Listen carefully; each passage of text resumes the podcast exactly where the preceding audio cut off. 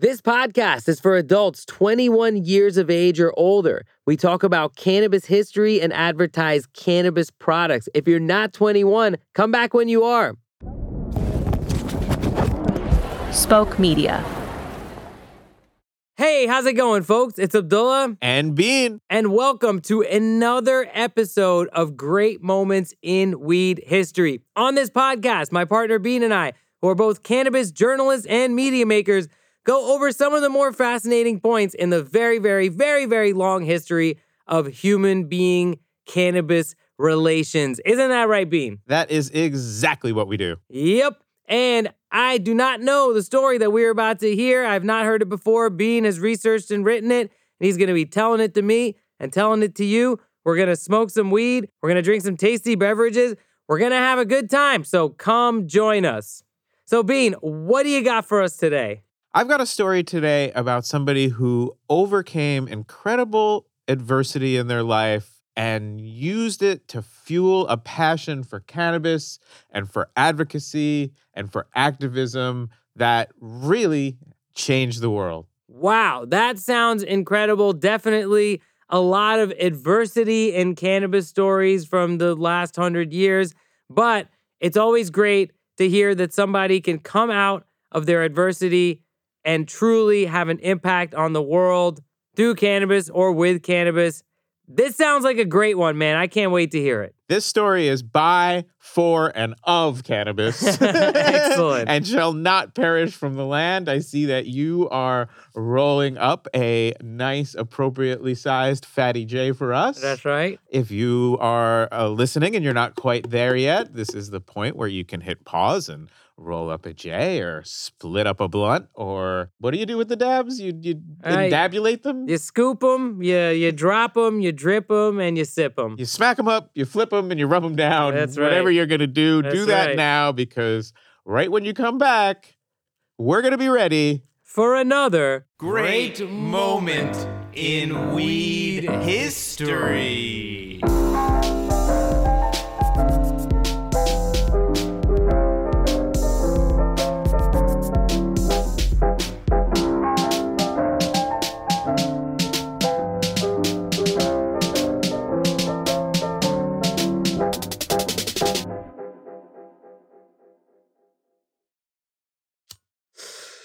Spoke Media.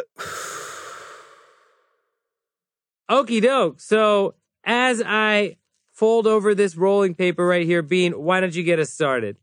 All right, let's get right into it. The hero of today's great moment in weed history grew up in Houston, Texas, one of five brothers raised by conservative parents who were both active in Republican politics. Whoa, okay, kind of an unexpected start to a story about a weed hero. You know what I mean? Uh, Like, uh, obviously, in broad strokes, conservative politics in America do not agree with cannabis liberalization. In fact, quite the opposite. But it sounds like that might be a little bit different in this situation. It's going to be quite different in this situation. And we should shout out our libertarian brothers and sisters on the conservative side who have always seen the war on cannabis for what it is big government run amok, the trampling of individual rights. I mean, this really should be an, a, a conservative issue, but, you know, that's not obviously how it has always played out. Yeah, seriously. I mean, I don't think a lot of people who even subscribe to conservative politics in America today realize that those politics right now are a complete perversion of what the conservative ethos is really all about in its purest form. Yeah, there's something about armed representatives of the state kicking your door down of your private residence unannounced in order to arrest you and drag you to prison for having a plant that just doesn't seem to me in line with uh, a philosophy that values personal liberty and getting the government off our back. Yeah, seriously. So, you know, if you happen to be a person who out there who subscribes to conservative politics, make sure they're the right ones. Absolutely. So, getting back to our hero of today's story, uh, he was a born thrill seeker who loved riding his Harley fast and hard down the highways of Texas and flying ultralight planes. After dropping out of college, he found work as a lighting technician and he was traveling the country to help like big time musical acts set up their stage shows. Ah, interesting. Okay, so this is a, a man of many hobbies, clearly. Uh, he's into vehicles in general, seems like. And uh, what band was it that uh, he was touring with? Well, he worked for all the, you know, he worked for the company. So they would go with all different kinds of acts. So then in 1990, uh, our hero was 27 years old and working, you know, this job as a lighting technician when he slipped on a catwalk while setting up the lights for an Aerosmith concert in New Jersey and suffered a spinal injury that left him paralyzed from the waist down. Ah, shit. That is really rough, man. It's, it's definitely, you know, the, that, that can be a, a dangerous work environment. And that's really a tragic accident. Yeah, absolutely. And this person would require the use of a wheelchair for the rest of his life. Wow. Huh. Okay, a person who is in a wheelchair who did something big with cannabis. Is it the guy who founded Oaksterdam University? Yes. Richard Lee? Yes, it's Richard Lee. Oh, amazing. So, Oaksterdam University is an educational institution in Oakland, California, uh, that teaches people all about cannabis. Oaksterdam University was first founded in 2007 here in Oakland, California. Since then, over 15,000 students have crossed through our doors to learn about cannabis, cannabis policy, growing, and how to change the law in their neck of the woods. The basic skills you need to know to work with cannabis. There is a place, a university, where you can learn all that shit, and it was founded by this guy, Richard Lee, who is a cannabis legend for opening that place. Yeah, and we're, we're gonna hear his whole story, and he's done many, many things, and and Oaksterdam University is is it's a vocational school Mhm. for cannabis. It was the first one, and it'll teach you any aspect: cultivation, hash making, but also you know how to own, how to open or operate a dispensary, or simply how to be a bud tender. Wow. Um, and it's helped so many people get their foot in the door of this legal industry and has also always focused on taking people from the cannabis community Mhm. who have the passion and the skills that they learned in the underground and simply teaching them how to translate those skills and passion to the legal industry. And countless, countless people who've graduated from Oaksterdam have gone on to be, you know, not just leaders in the cannabis industry, but also just to have good jobs. That's fantastic. And, you know, cannabis is a world where there's all these disciplines and all these practices that you don't formally learn anywhere, right? There, there wasn't really a place where you could go and become educated. You had to kind of experience it by living the outlaw lifestyle and learning how to do it by actually doing it. But this was the first place to formalize that education. And in that way, to create a culture of sharing methods, of learning from each other's practices, which really elevates the entire practice as a whole. Yeah, and the other thing is just, you know, you might have 10, 15, 20, 30 years of experience in the cultivation or distribution of cannabis, but a resume that, you know, can reflect none of that. y- uh, You know, Yeah. so it gave people a way also to show to prospective employers in the legal industry that you were serious and you were knowledgeable. And it's been a great boon, I think, to our community in making sure that people can make that really sometimes very difficult transition. Yeah, yeah, no, that's amazing. And I don't really know the backstory of Oaksterdam University or of Richard Lee. So I'm super excited to hear this. All right. Well, we'll go back to this, you know, moment of, of very serious adversity. In 1990, he has this injury. And so today, Texas actually has a medical cannabis program. There's a handful of dispensaries that serve patients, uh, and there are plans in the works to really scale that up. So change is even coming to Texas. We used to, what's really funny is when I used to work at High Times back in the day, and people would sometimes say, What do you think's going to be the last state to legalize? Mhm. Sometimes I'd say Texas. Sometimes I'd say Oklahoma, which now has hundreds and hundreds of dispensaries. Yeah, that's a crazy thing, actually. I, I I would have guessed the most conservative state, right? So, I mean, at this point, I think there's four states that don't have some kind of decriminalization or medical cannabis program. And I know like Idaho is one of them, perhaps. There's like, or, or, you know, you would say like, oh, Georgia, you know, but Georgia has medical cannabis. So it's kind of cool actually that there are all these places that you associate with very, very anti pot politics that now have medical programs. You would just hope that while there's people selling cannabis in those states, there's also people who got in trouble for it before the law changed who are now being ameliorated because that's an issue all over the country. Yeah, absolutely. And so, you know, this is all going on now, but back in 1990, when Richard Lee uh, had this accident, wheelchair or no wheelchair, there was no medical cannabis. And he knew that he could be arrested at any moment for using this medicine that he found incredibly helpful to him in all kinds of ways in maintaining a quality of life. Yeah. And let's keep in mind that at this point, in places where cannabis is illegal, it is very illegal. The laws are what could be described as draconian. You know, for having a little bit of weed, you can get arrested, you can do jail time. If you happen to be in a school zone or if you're driving or something like that, I mean, the penalties are just compounded and compounded. It can destroy your life to get caught with just a little bit. So despite this this very real risk to his freedom, once Richard discovered that cannabis really worked wonders for him, he absolutely refused to keep quiet about it.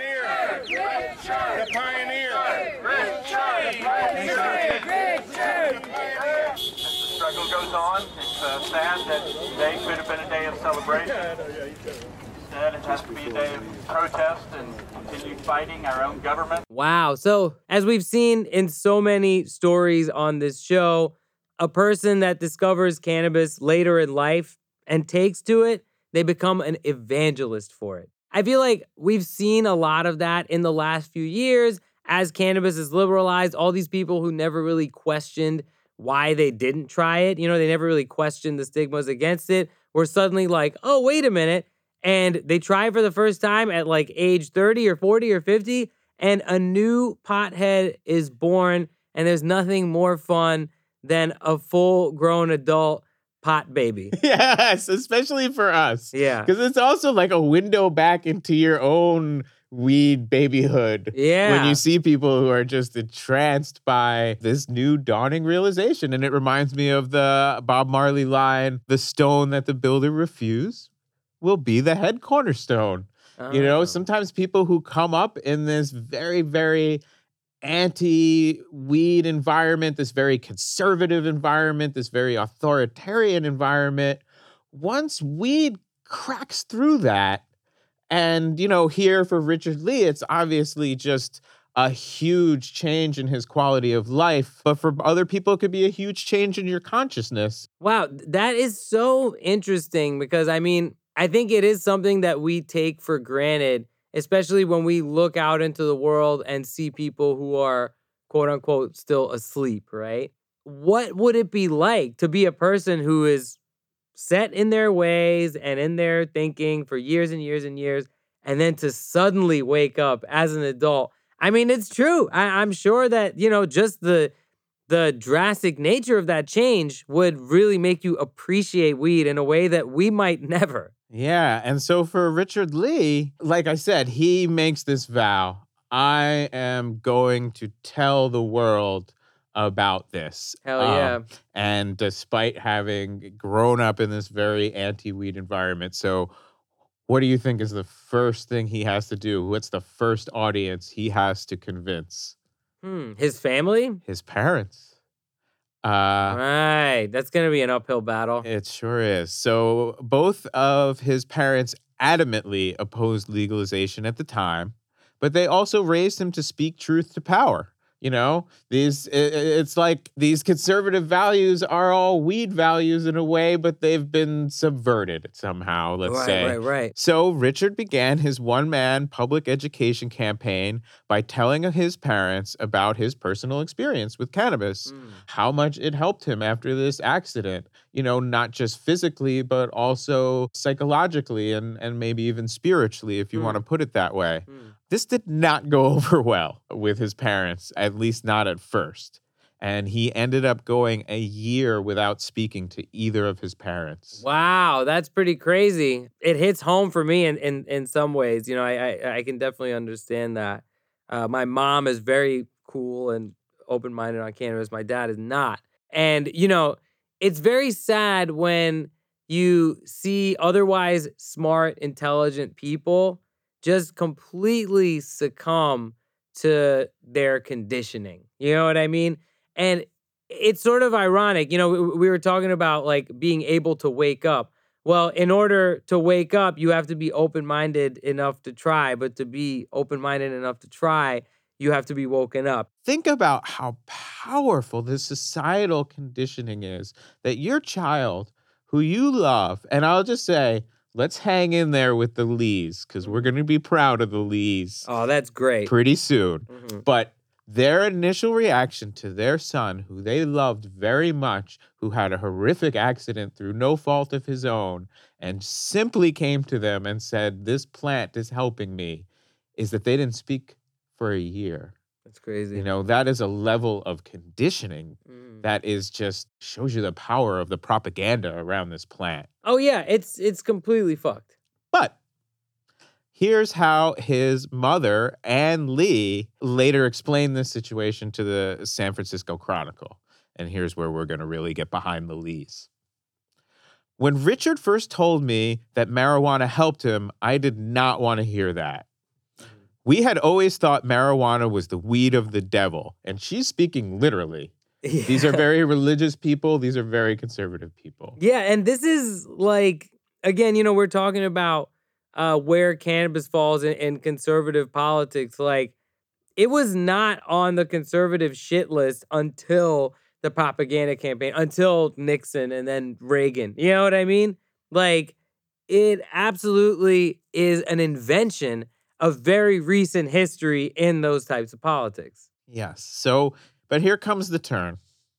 So we thought marijuana was the weed of the devil, but when you have a young son sitting in his wheelchair telling you over and over that marijuana of all things has helped him so much with his pain, you just can't dismiss it. We had to gulp hard, pray hard, believe in our son, and then do a heck of a lot of reading and research. Oh, you mean reading and research can help you actually fucking understand something that you've completely just taken the word of propaganda on? Go figure. But good for the Lees, man. That's really great. You know, you would only hope that it wouldn't take that much for every parent in the world, right? Like, mean, obviously, this is an extreme situation. Their son is in a wheelchair and he's like, this is the only effective medicine for me. At least it changed their mind. Yeah, and that's uh, kind of been one of our sneaky techniques in the weed legalization movement is by helping people get through chemo without getting sick or Yeah. uh, have an effective pain relief that isn't addictive This is all part of our master plan. we stopped all those we stopped all those children from having seizures all to trick them yeah, into doing drugs. but so this this story we're, we're gonna like the lees more and more as we go on Cool. uh, so all of this research eventually led anne and her husband bob these arch conservatives to the conclusion that cannabis is good medicine and should be legal so they started speaking up locally about legalization at a time when that was a really, really unpopular opinion in local conservative Texas politics, which they were also heavily involved in. Wow. And so they're actually really going out on a limb here because, you know, can you imagine trying to turn around the opinions of like, you know, a bunch of like conservative Texans telling them that weed, which they think is devil's plant, is actually a medicine. I mean, that's uh that's a lot of work. Yeah, and this is 1990. So, you know, you're not pointing to other states where it's legal and it's not a popular opinion even in the United States. Never Right. mind in Texas, never mind in arch conservative circles. oh yeah, the the war on drugs at this point will continue for quite a, a while. Like we're not even at three strikes yet. You know what I mean? So, you know, the Lees are out there and they're right by his side. They're talking the talk. They're spreading the good word about cannabis. They're taking all this heat from their friends. But instead of backing down, they actually started their own organization called Republicans Against Marijuana Prohibition, RAMP, which is still to this day a really big player in Texas pot politics. So how many people joined Republicans against marijuana prohibition initially? Uh, I don't think that it's like a- a, group like normal where Oh, they had huge numbers. This was really a vehicle for them to organize events, to lobby the local governments and state governments. And, you know, so here's how Anne sort of explained why they started that organization. And she, this shows really that they did dig into this issue and they did realize it's about more than just their one son. Right. This is what Anne said in an interview with Leafly, and shout out Leafly, they are good friends of mine. And so this is Anne Lee Richards' mother. The fact that prisons are called the new plantations and they're filled with young black people and young Hispanics, that is a big part of what drives me to do what I do. When you think of the harm that has been done, the lives that have been shattered by the drug laws, it's truly haunting. Oh wow, and this is his mom here. Yes. That's really fantastic. I mean, that's quite a journey for a person who not too long ago thought weed was devil's weed. Yeah, and it just goes to show you, you know, people do change their minds in this world. Yeah. It's it's almost becoming something that you give up on. But people do change their minds and weed has always been a great conduit to that. It's a great metaphor to point out some of the illogic in our, our government and our so-called justice system and sort of this moment lifts the veil for the lees i mean they remain republicans they remain conservatives but they are certainly much different representation of those ideas and they are able to extend it beyond their own family and see how these laws are affecting all kinds of people and how unjust they are Yeah. That's fantastic. So, you know, th- this is definitely a really inspiring beginning for a guy who is eventually going to open a weed college. Yeah, absolutely. So, you know, once you win over your parents, only took a year. but he's also out, uh, he's just sort of photocopying any kind of educational flyers he can put together about weed and handing them out. He opened up a hemp store in Houston and used that as a platform to educate the local media and politicians and the public. And he's talking about the plant's medicinal uses, its industrial uses, the environmental benefits. He's becomes a fixture at activism conferences and protests, and uh, hemp industry is kind of starting to ramp up at this point. Ooh, ramp. Ramp. ramp is the word for today. And so, you know, he's if you've been around the weed movement a lot, you see these people who are just so passionate and back in this sort of voice in the wilderness era it really was lonely work to be out there repping for the plant Yeah, seriously. Today, it, it's really easy to come out and say you support cannabis legalization because clearly there's a lot of people in the world that agree with you. But there was a time when anybody who agreed with you could not really be vocal about it. And I think this partly too gets to why marginalized communities have always been at the forefront of pushing back against this oppressive system because if you have it pretty good in every other aspect of your life Mhm. and you're white and you got a little money you're probably not going to get arrested and the rest of your life seems pretty okay and it's kind of easy to just go along Yeah. Uh, but when we look at the gay community, for example, and particularly in the wake of the AIDS crisis, when we look at minority communities who have been the direct targets of these laws, and when we look at medical patients and, and specifically people with very, very severe ailments that they need cannabis to simply have a good quality of life. Well, they don't really have the choice to sit back in this fight always. And that's always been the front lines of this fight. And and I think that's always been the strength of this movement. When we see the success of this political movement without the buy-in of either major political party. You know, we've been kind of knocking around the Republicans a little bit. oh, um, the Democrats definitely have their share of bullshit weed policy. Yeah, and especially the Democratic Party of 1990 Oh, wasn't doing shit for us, and especially in Texas. And so, you know, let's definitely spread that blame around. But this grassroots movement is an uprising from the margins, from people who felt their backs against the wall and knew the only thing to do is to fight forward. Yeah, it's it's incredibly inspiring, you know, and uh, it, it's the reason that cannabis is more liberalized today than it was then. Yeah. And so a big turning point in that battle, of course, is 1996 when California passes Prop 215,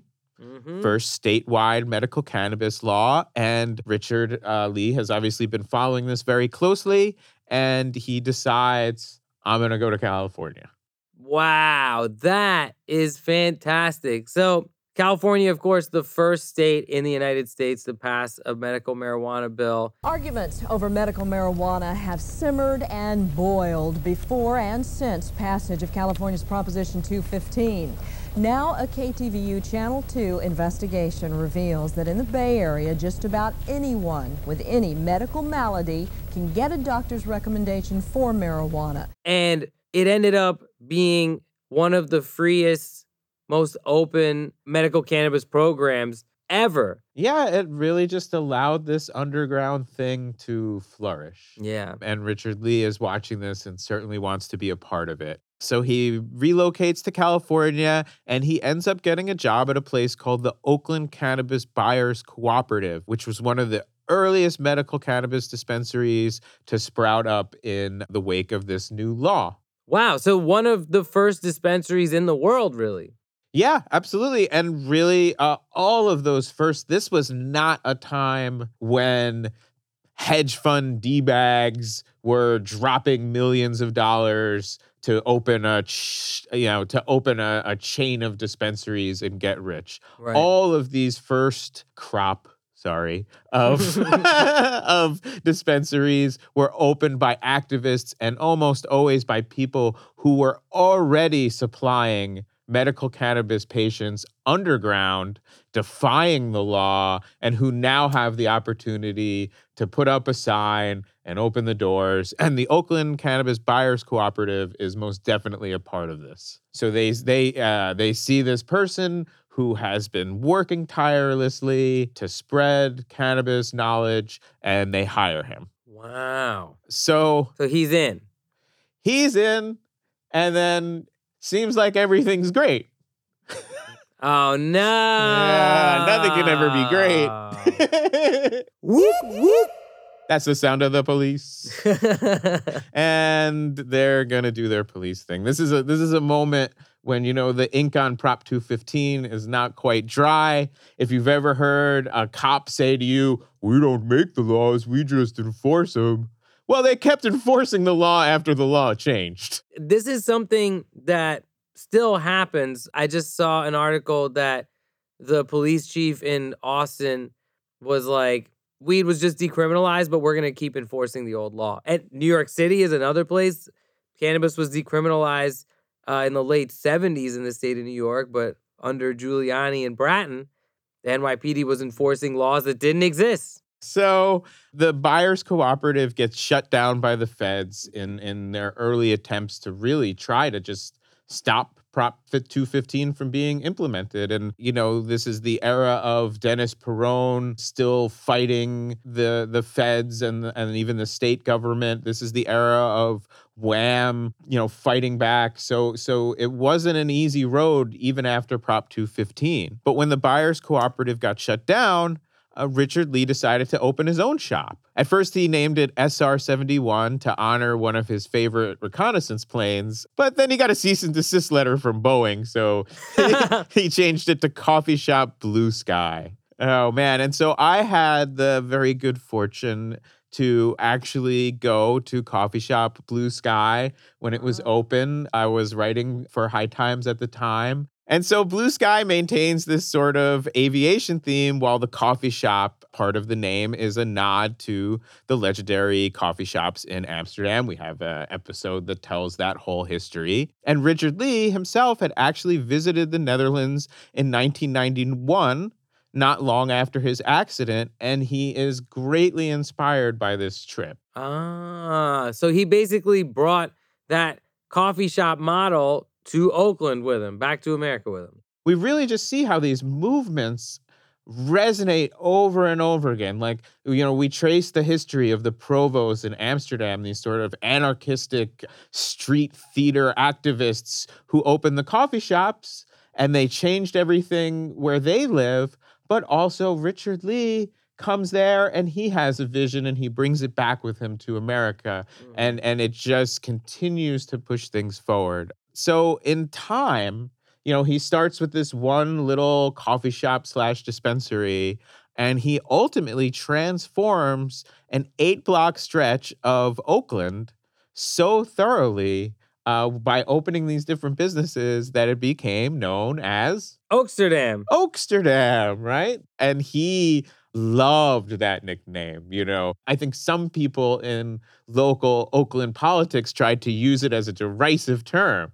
Right, yeah. right. They're like, this turning our streets into Oaksterdam. And people are like, yeah, fuck yeah. And eventually, Oaksterdam includes two coffee shops, a medical cannabis dispensary, a gift shop, his political headquarters where they're doing all kinds of organizing, and then ultimately the 30,000 square foot main campus of Oaksterdam University.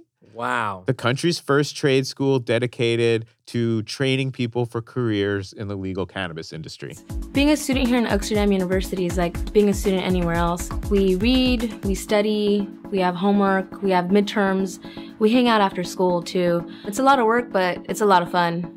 Wow, incredible. And you know, we often talk about wanting cannabis legitimacy or, you know, normalizing, I guess is the sort of more widespread term. But you know, it takes something to instill that, right? It's like creating a space. Like, you know, we try to do that by creating pieces of media that make people feel like, oh, uh, cannabis is a good thing, not a bad thing, right? That that it's it's not something that needs to be criminalized. That it's something kind of normal. And coming out of a very very long prohibition, what better way to inspire somebody about cannabis than to show them a place where it's not only treated like a normal thing, like a medicine, like a good thing, right? But also, this is an educational institution. It's a place that's set up for the scholarship, for the study of cannabis, right? Yeah, and and and the neighborhood that he was in uh, that became Oaksterdam was a very economically downtrodden section of the city. Hmm. Um, and he brought in these cannabis businesses and then what you started to see was other businesses opening up and this whole section of the city developing around this Oaksterdam theme and it became a really cool place to hang out. Wow. And it attracted and you know Oakland is an incredibly diverse city with its own really radical elements. I say that in the good way. Oh hell yeah. Yeah. And so it really fit in Oakland, and it really put a very good face on cannabis and gave people, and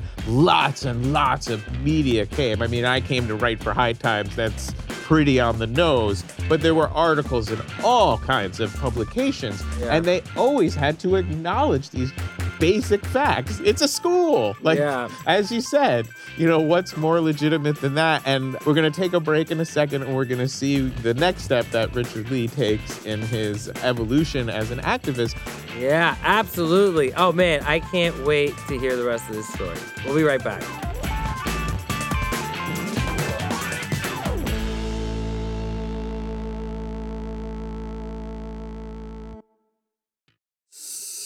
Smoke Weedia. And we're back. We're talking about Richard Lee, the founder of Oaksterdam University, literal weed college.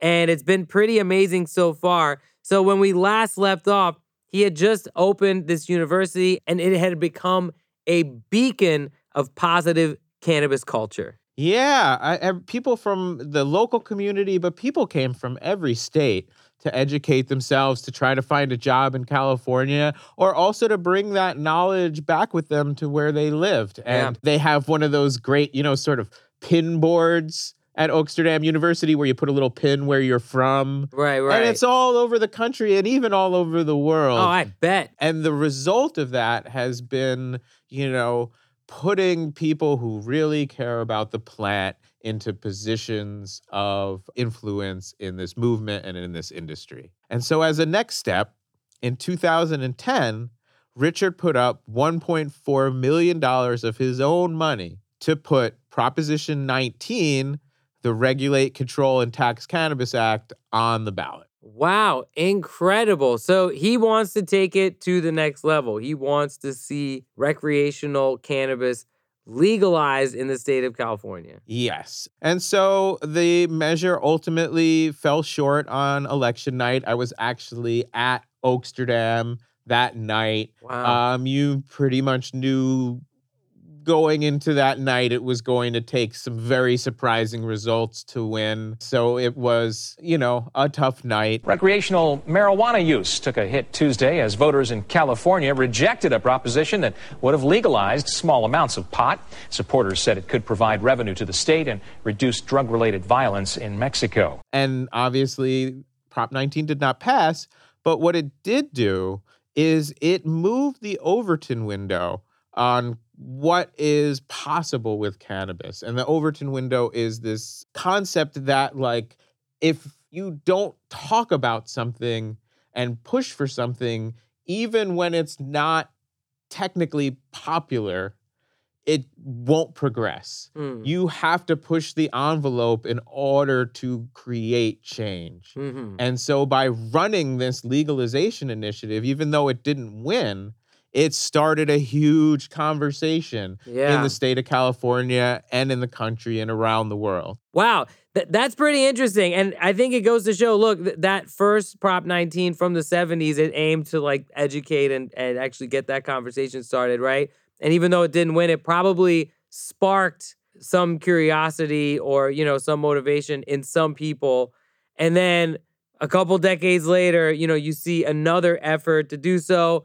And obviously, at some point, it was going to reach a tipping point and cannabis was going to be legalized. And of course, six years later, it was. Yeah, and and so the other thing that Prop 19 did, in addition to sort of creating this really national conversation around legalization or or pushing it further from, you know, could this even be possible to we're going to vote on this. That's a huge change psychologically, but it also opened up a whole new front in the debate because this is the first time California's underground community of growers and smugglers and dealers and even consumers are coming face to face with the idea of what giving the government control over cannabis and regulation and tax and all of that is really going to mean. And uh, a lot of people you know, chafed at that, afraid they'd be pushed aside in favor of big business as soon as prohibition ended. Uh, some people really pointed to Richard Lee and said he was this corporate sellout and this person who was out to make money for himself and and wanted to destroy the growers and it got very very nasty I reported on this in real time. And even Richard Lee's activism idol, Dennis Peron, somebody we've done a whole episode Mm-hmm. Yeah, about. somebody we've smoked weed with together. Yeah, absolutely. And this is somebody who uh, was Richard Lee's inspiration. But when it came to Prop 19, uh, Dennis Peron actually joined the backlash and he Mm. wrote a statement in opposition to the initiative. And he basically said this is going to be too restrictive for patients and too friendly to big business. And we see this conversation continuing today. Yep, that's right. And this is kind of a, a complex part of modern cannabis politics that I think sometimes it's hard for for people outside of California or outside one of these states with legal cannabis to really understand is that you might look at cannabis activists and say, okay, well, what they want is legalized pot, right? But it's not really quite that simple. I would say what activists want is decriminalization. It's like you don't want people to get in trouble for having cannabis, for using cannabis, for using cannabis as a medicine, right? Legalization is something very, very different. And we're now seeing what that is with Prop 64. Cannabis is legal for adult use, it's no longer medical only. And so, you know, Richard Lee actually he addresses these issues head on. I actually interviewed him about this, you know, this is what people are saying, what do you think? And he basically said, you know, to convince a majority of voters to take on this unprecedented social experiment and we really have to present them with a vision of cannabis that is acceptable to 50% plus 1 of the people. And he also argued that growers against legalization were, quote, harvesting bad karma because what's keeping pot prices artificially high is when somebody else gets busted, that Right, and the right. violence So- down in Mexico. I think that he's pointing to definitely some problematic reasoning from the gray market cannabis industry at this time, right? Who's scared of of of legalization in that their reasons for not wanting legalization have nothing to do with their politics or their sense of social justice. It completely has to do with their bottom line, which is a very capitalist reason to oppose legalization, Yes. right? Uh, quite on the other hand. So Lee's got a point there. Yeah, and I think part of that stems from the fact that until very recently, neither political party was doing anything for the cannabis movement. Yeah. Uh, you can point to specific politicians in both parties, but they were always the exception to the rule. And so, if it's a two party system and both parties are against you, how engaged are you eh, really expected to be? Yeah, exactly. And even without all those people, all those cannabis people voting, still almost half the state wanted legal cannabis. And I remember seeing that and being like kind of impressed by it to be like, wow, that's more than I would have thought. Yes. And so Richard Lee's vindication would arrive just two years after the Prop 19 vote when full adult use legalization was back on the ballot, this time in Colorado and Washington state. Both initiatives passed easily, and this really set off a sea change in public policy that's still reverberating today. Yeah. So everything's great. Uh oh. Yeah. whoop, whoop. So this is actually a few months before the vote in Colorado and California. This is April 2nd, 2012. So the DEA is looking at this vote coming up in November in two states. They got no love for Richard Lee. Ugh. They want to send a message. And so on this April morning, the IRS, with backup from the DEA and the US Marshal Service, and these are armed representatives of the state, they executed a coordinated series of raids on Oaksterdam University, Blue Sky Coffee Shop, and Richard Lee's home. Oh, shit. Yeah, he was awoken by the old gun in the face. You know, here's a guy who's been operating on different levels for a decade Mhm. uh, uh, or more, you know, almost 15 years. And, you know, they don't send a letter right. when they want to get your attention. They, just put- break down the door. They break down the door and put a fucking gun in your face. So he's getting woken up by the feds across town. A whole separate group of feds are busting into Oaksterdam University with battering rams, Jesus. sledgehammers, It's a school. yeah, and power saws. You know, as word spread of what was happening, you know, this is a guy who, even if you weren't a weed person, if you were an Oakland person, Mhm. You had to have some respect for somebody who is just contributing to this neighborhood in terms of creating jobs, in terms of creating opportunities for people, in terms of bringing vibrancy to this neighborhood. He is a local hero, and people got out in the street as soon as they saw this raid happening and they see battering rams. I mean, Oakland's not shy. Yeah, no, I'm sure. I'm sure it's not the first time they brought battering rams out in Oakland. No, and there's there's lots of clips on YouTube. I'm sure we will put one in this show mm. of people out in the streets screaming at the DEA, people trying to block the doors, people trying to get in between these battering rams and Oakland University. I mean, the community came out.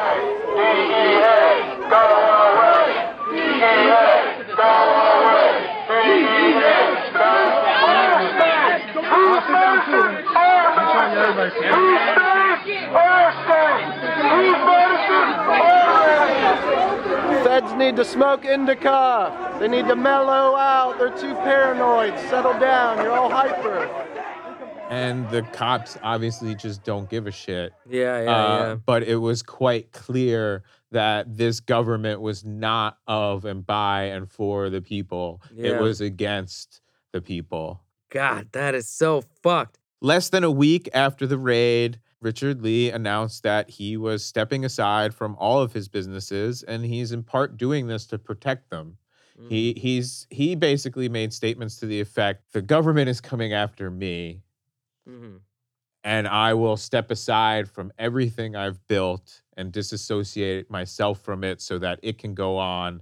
And if they want to come get me, they know where to find me.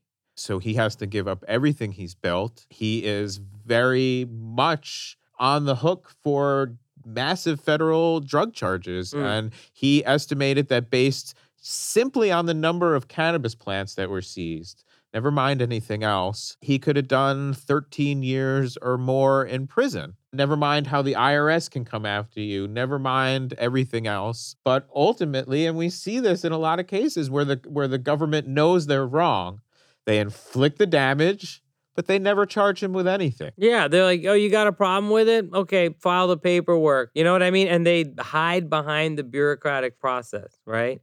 Like, what is the point of laws if the authorities can just use their might to break down your fucking door in the middle of the night? And then when it comes time to explain it, they say, here, fill out this form. Yes, but you know, uh, like all great moments in weed history, there's a lot of adversity, but we've had some great moments along the way. And another great moment as we wrap it up is that last year, the statute of limitations against Richard Lee finally ran out. And I actually saw Richard Lee recently. He was having a going away party at Oaksterdam University because he has decided that he's going to move back to Texas Wow. where it all began for him, where his mom, Ann Lee, is still a prominent, proud, and loud cannabis activist. And that they are going to bring legalization to Texas. And wow. I say the Lone Star State has no idea what is coming their way. That is absolutely incredible. Wow. Imagine Texas with legal weed. Cannabis infused barbecue, anybody? I'm down. yeah. Wow, that is an absolutely incredible story. And Oaksterdam University is truly a place that is going to be remembered for eons in cannabis history. You know what I mean? It's such an important place in cannabis history and a place that elevated the plant in a way that it had never been post prohibition. Yeah, and I think the real legacy of Richard Lee and Oaksterdam University specifically is in its graduates. Thousands of people have graduated from Oaksterdam University. They've gone into activism, they've gone into the industry, they've gotten good training, not just in how to buy and grow and sell and distribute cannabis, but how to represent the plant, how to represent this community. And that has proliferated out in so many ways. Uh, It just through my reporting alone, I've met so many people that when I say, How'd you get your start in this? Ah, I went to Oaksterdam University. Yeah, dude, th- that's incredible. And it's like the skills that they're learning up there, right? When they bring them out into the world and they innovate and they compete with each other, that's how we get all the amazing strains. You know what I'm saying? It's it's in the legal era, in an era of openness where you can actually share this knowledge with each other.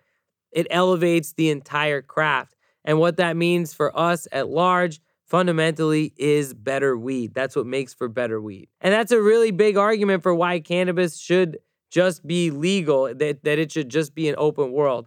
You know, one thing we didn't have in Prop 215 was as open an environment. No one could invest as much money in their growth. There wasn't as much freedom to innovate. And in an op- more open era of cannabis, you've got very skilled people learning, sharing that knowledge, putting it to good use. And in the end, we all smoke better weed. That's a beautiful thing. Well, that was an incredible story, Bean. Thanks so much. And thank you for sticking around and hanging out with us. If you want to learn more about Oaksterdam University, it's a pretty cool place. Just Google it, you'll find everything you need. Uh, yeah, that's it for us. We'll see you next time.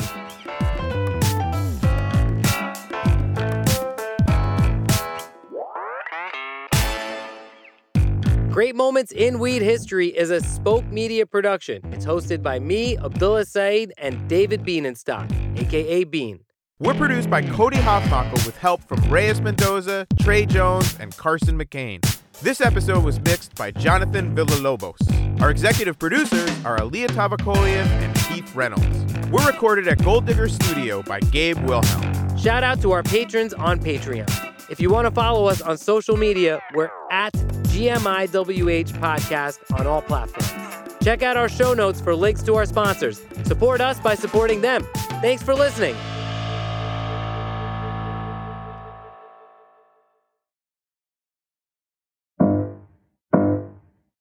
Well, that's the show, folks. Thanks so much for listening. And if you stuck around this long, please consider supporting us on Patreon.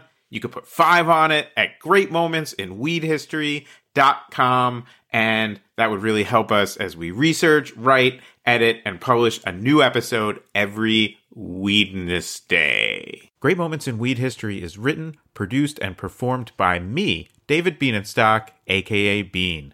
Special thanks to our sponsor, PAX. Go to pax.com and use promo code Great Moments, all one word, for a big discount at checkout.